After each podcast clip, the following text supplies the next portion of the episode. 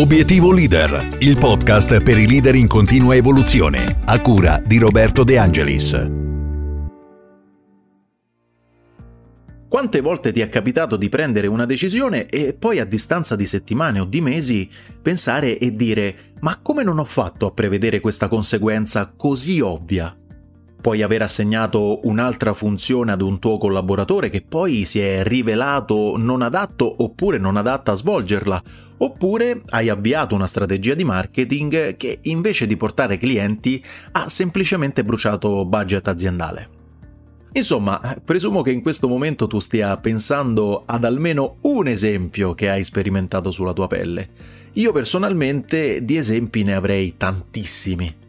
Ma perché quella persona che pensavi fosse l'asso nella manica da giocare in quel contesto ha poi fallito?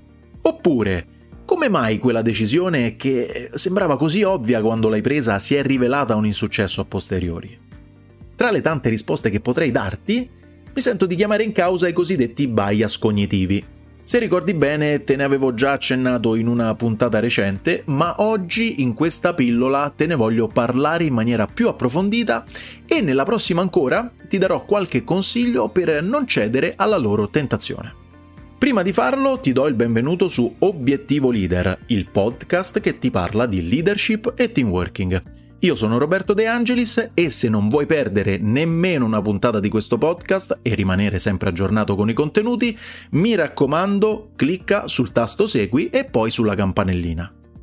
Euristiche. I bias sono euristiche, ossia, come le definisce la psicologia sociale e cognitiva, delle scorciatoie di pensiero che come esseri umani mettiamo in campo quando ci troviamo ad analizzare un contesto, una situazione, un problema oppure delle informazioni in generale. In sostanza il nostro cervello vuole risparmiare energia e quindi fa appello a tutte quelle risorse che già sono stoccate al suo interno. Purtroppo però queste risorse sono contaminate. Ti faccio un esempio pratico così capiamo meglio. Immagina di eh, dover assumere una nuova collaboratrice o un nuovo collaboratore per il tuo team delle vendite. Al colloquio si presenta questa persona e dovrai valutare che le competenze, il suo carattere, il suo comportamento possano matchare con le esigenze del tuo team. Quello che ti ho appena descritto è un processo articolato e razionale, come ben sai, che generalmente una persona che ne sta assumendo un'altra eh, dovrebbe rispettare.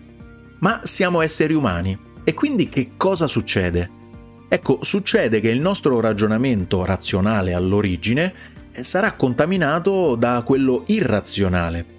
Detto proprio in sostanza, il nostro cervello emetterà subito un giudizio alla visione di quella persona.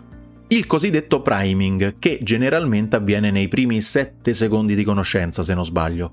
In questo frangente il cervello potrebbe ripescare l'immagine di un tuo ex amico che ora ti sta particolarmente antipatico e quindi mettere l'etichetta di antipatico anche a questa persona che stai vedendo adesso. Oppure potresti essere attratto dalla simpatia e dall'essere estroverso della persona che hai di fronte.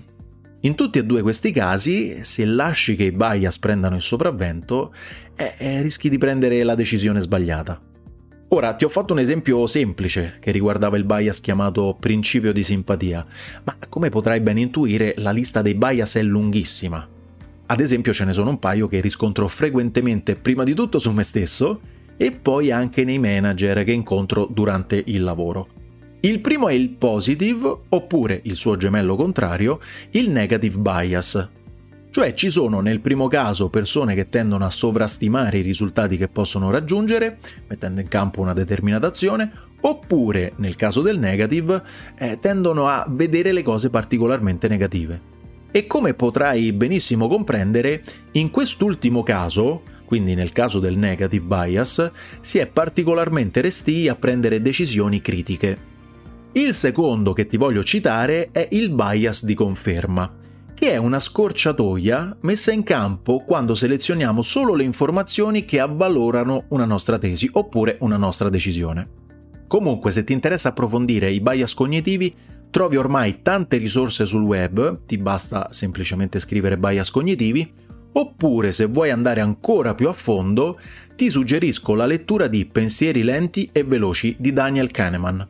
È un ottimo libro che ti suggerisco perché spiega proprio molto bene il meccanismo alla base di questi processi. Bene, chiudo qui la pillola perché nella prossima, come ti ho detto ad inizio puntata, ti parlerò di alcune strategie per aggirare i bias e riuscire a prendere decisioni meno contaminate, meno distorte, diciamo così. Nel frattempo ti suggerisco di pensare a tutte quelle distorsioni che generalmente metti in atto durante la tua giornata da, non so, manager, imprenditore oppure leader in generale. Ecco, scrivitele e poi riflettici su. Ti ricordo infine che se vuoi rimanere in contatto con me oppure messaggiarmi, puoi scrivermi all'indirizzo podcast chiocciola roberto-deangelis.com oppure aggiungermi su LinkedIn. Non mi rimane altro che ringraziarti per l'ascolto e darti appuntamento alla prossima puntata. E allora, buona leadership!